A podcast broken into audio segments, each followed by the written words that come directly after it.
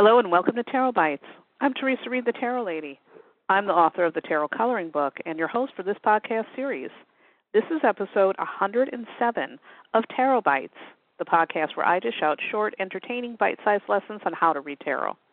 And for today's episode, our topic is tarot and mediumship.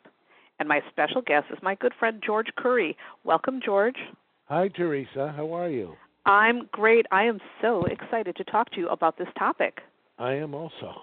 Well, you are the only person I thought of for this one because mediumship, I think, is is it's hot right now. It's in with shows like you know the Long Island, I can say it, the Long Island Medium, and things like that. But for people who don't know what a medium is, can you explain what a medium is? Uh, well, my definition and I would I would suggest that people read up on the subject, is a, a medium is someone, a living person in physical form, who communicates with the spirit world, discarnate spirits. In other words, spirits that are not in a body. To me, that can include departed loved ones, which includes animals and uh, people that you perhaps didn't know during your lifetime, like a great great uncle or great great grandmother. Um, it can also include, in my estimation, spirit guides, uh, ascended masters, angels, you know, th- that sort of thing. So, can anybody tap into the other side and speak with the the dead? That's a great question. In my experience, I feel that not every there is an idea that anybody is a medium, and I would say Yes, but it's qualified. If you have ever loved anyone and they have passed into the spirit world, if you if you have that heart connection with them, you can absolutely communicate with them. But that does not mean that one can necessarily be uh, a, a, me, a professional medium. If you're pursuing this and you're not work, you, you don't have a soul's calling, then I think you're you're you have to be in bad mental shape because this work is really hard, mm-hmm. really really difficult. So I feel it's a it's a calling from somebody's soul. You know, I often say that about tarot too. That a lot of people assume that they can pick up a deck of cards, take a couple of classes, or get certified, and suddenly they think they're going to be a professional. But it's it's actually a lot harder than it looks, and I like to say you have to have the stomach for it. That's very true. Yeah. So let's talk about um, tarot and mediumship. How might tarot help people connect with loved ones who've passed on? Well, in in my experience, I feel that tarot is a great tool for opening up to our psychic and intuitive abilities, which I feel everybody has to a degree.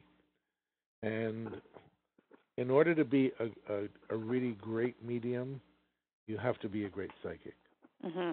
Not every psychic is a medium, but every medium is a psychic. Did I say that right? I think so. Yeah. That makes sense, actually. So it's a great door, and and you need that foundation of the psychic senses. If if, if that is not developed, there's no way you can take that leap into communicating with, uh, you know, departed loved ones.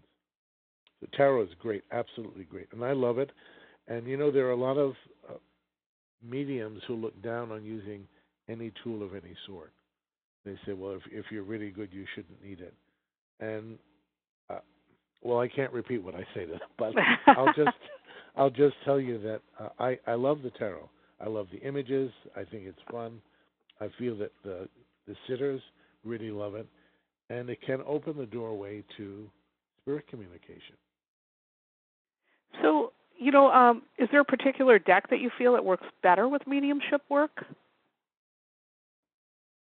Not not for me. I the um, excuse me. The maximum decks that I will use in a reading is 2 mm-hmm. I have two tarot decks. And if I'm doing another kind of reading, I'll have two of those kind. But that's that's maximum. I I, I just feel that the deck has an, has to resonate with the reader. Okay. So there's not like a special. There's not like one deck that's better over the other. It's actually going to be a matter of what works for you. Correct? Absolutely. Yes. Is there anything particular that you like to do to get ready to connect with um, mediumship work? Like, is there any like rituals or things that you do to get yourself ready? Yeah, and it's not pretty. I I basically I allot a certain amount of time. I do sit. I meditate for an hour every day, but that's usually in the morning before I start my work. So if I have, let's say, five or six readings booked in a day, I will leave a little bit of time in between each, and I'll put on music that is really upbeat, and I'll dance to it. And I, how does I told you. I told you it Hmm. wasn't pretty. but I'm going to ask you. So, how does this dancing get you into it? It gets me out of my head. Ah, I don't want to think. I I don't want to you know I don't want to think about the the next client coming. Uh, I don't want to tune in. I just want to move to music that's really that that excites me, that makes me happy, that's uplifting, and that I can move to. I love that. And you know, so many people who do psychic or medium work, I like to say they live in their head and they're not connected to their bodies, which oftentimes then eventually causes problems for the medium or the psychic or you know the tarot reader. Yeah. So I'm a yes. very big believer in doing some daily movement in order to make sure that you're in your body. yeah. Just don't ask to videotape me because that's not going to happen. Well, you know, I I think I'm going to have to figure out a way to do this because I want to see this dancing that you're doing and I want to know what song you're dancing to.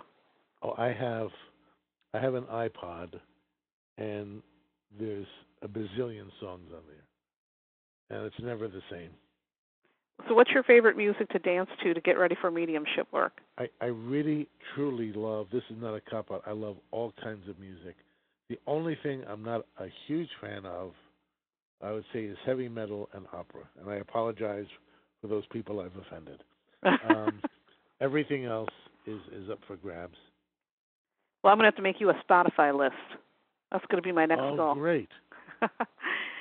so, you know, let's talk about some spreads. There's a spread from this book called Tarot Prediction and Divination by Susyn Blair Hunt, and it's called Channeling the Channeling Chalice reading. And I've used it with great success. In fact, I've even customized it to suit my taste. So I've changed it up a little bit. Um, are there any spreads that you use for mediumship? Oh God, this is going to be such a dull answer. Uh, not really.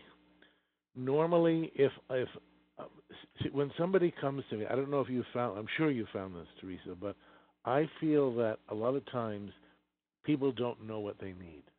Mm. Sometimes people just need the psychic guidance that a, a tarot reading can provide.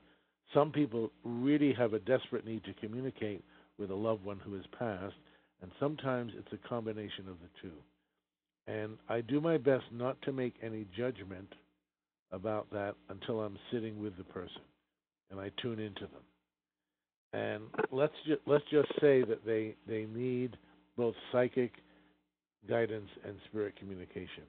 I will almost always start with the psychic Mhm.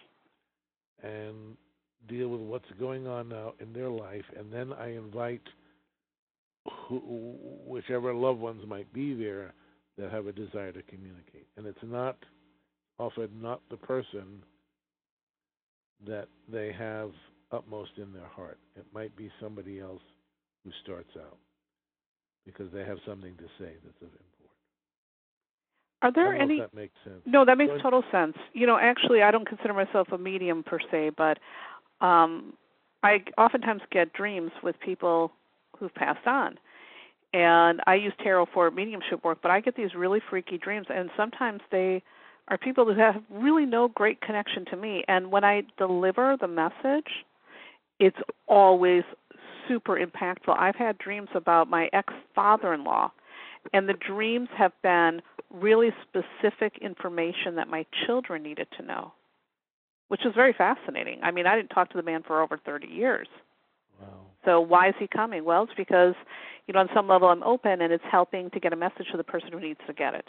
Well, I would say, you know, that if you if you are oriented that way through dreams, uh, I would I would definitely continue. Some people are. They have. Uh, it's not the way I work. For me, it happens during the waking hours Mhm. where I will hear things. I'm very auditory. But I realize I didn't answer your question about the spreads.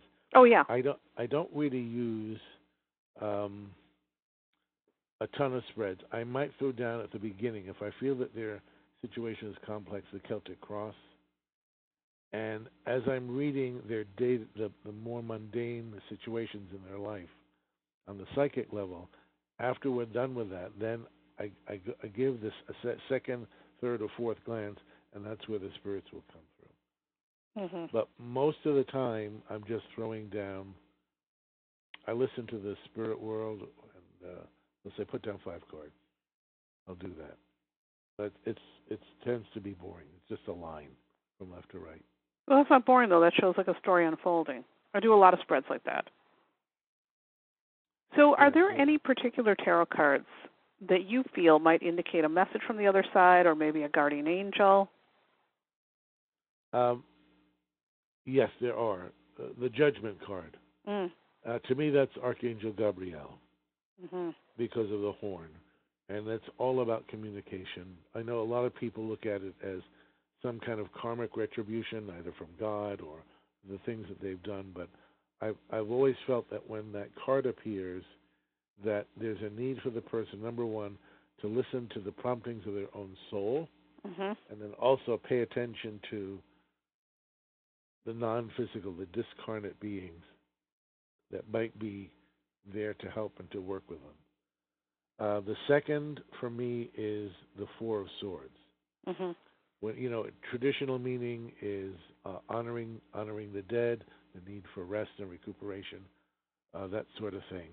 But to me, I, I really focus on the idea of honoring the dead. So when that appears, it means to me that either the client has mediumistic abilities or that there are loved ones in the spirit world that want to communicate with them and they're not listening.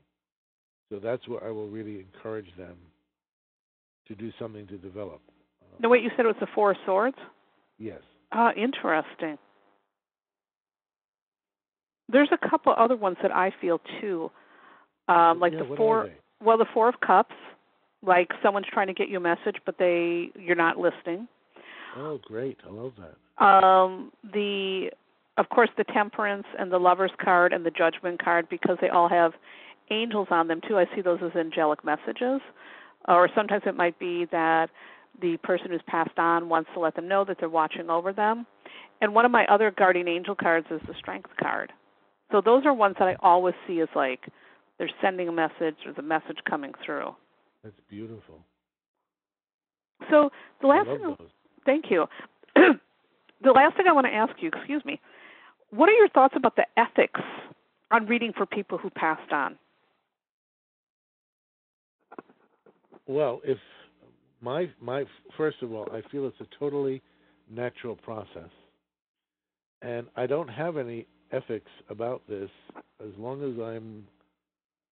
Uh, the one area to me that's off limits is I, I I really make every effort to make sure that I'm not imposing my own beliefs, attitudes, thoughts, Mm. and ideas on the message that might be coming from the spirit world. But if someone has lost someone and they are truly grieving, I consider it my responsibility to do whatever I can to help. Right. I love that. And I love you, George, and I love your work so much. And I adore you, Theresa. Thank you. I really enjoy talking with you. Well, thank you. I've really enjoyed talking with you too. And George, where can people find you online if they want to work with you? Uh, best place is my website, spiritlovesyou.com. Again, it's spiritlovesyou.com. If you're interested in my work, sign up for my newsletter. You'll receive a couple of free gifts, and also please from there like my professional uh, Facebook page. And I would tell people that, you know, if you're really interested in learning, George teaches all over the world. So you certainly want to get in with a class with him when you can because you'll be learning from a master. So Oh shucks, you're making me blush, well, I really respect your work, so I think and that you also. if people are looking to learn this stuff, you're the place to go. Thank you so much, Theresa. Thank you. All right, people, that wraps up this episode of Tarot Bites. And you can check out lots more tarot goodness on my website, thetarotlady.com. I've got free introductory classes for tarot newbies, the tarot coloring book, hundreds of blog posts, astrological forecasts, and lots of other good things for you to scope out and enjoy. Thanks again for listening and have a beautiful day. And hey, if you're enjoying this little podcast, take a moment to leave a kind review on iTunes because that's the nicest thing for me and it's also the easiest way to help other people find their way to this podcast. And of course, I like to close out by saying pay close attention to your intuition throughout your day and let it guide you into making brave, excellent choices. Remember that you are always in the driver's seat of your life. You are in charge of your decisions, your plans, the action steps that you take or don't take. You're the boss. If you don't like where your life is headed right now, you can change that. Nothing is ever fixed in stone. The tarot cards tell a story, but you write the ending.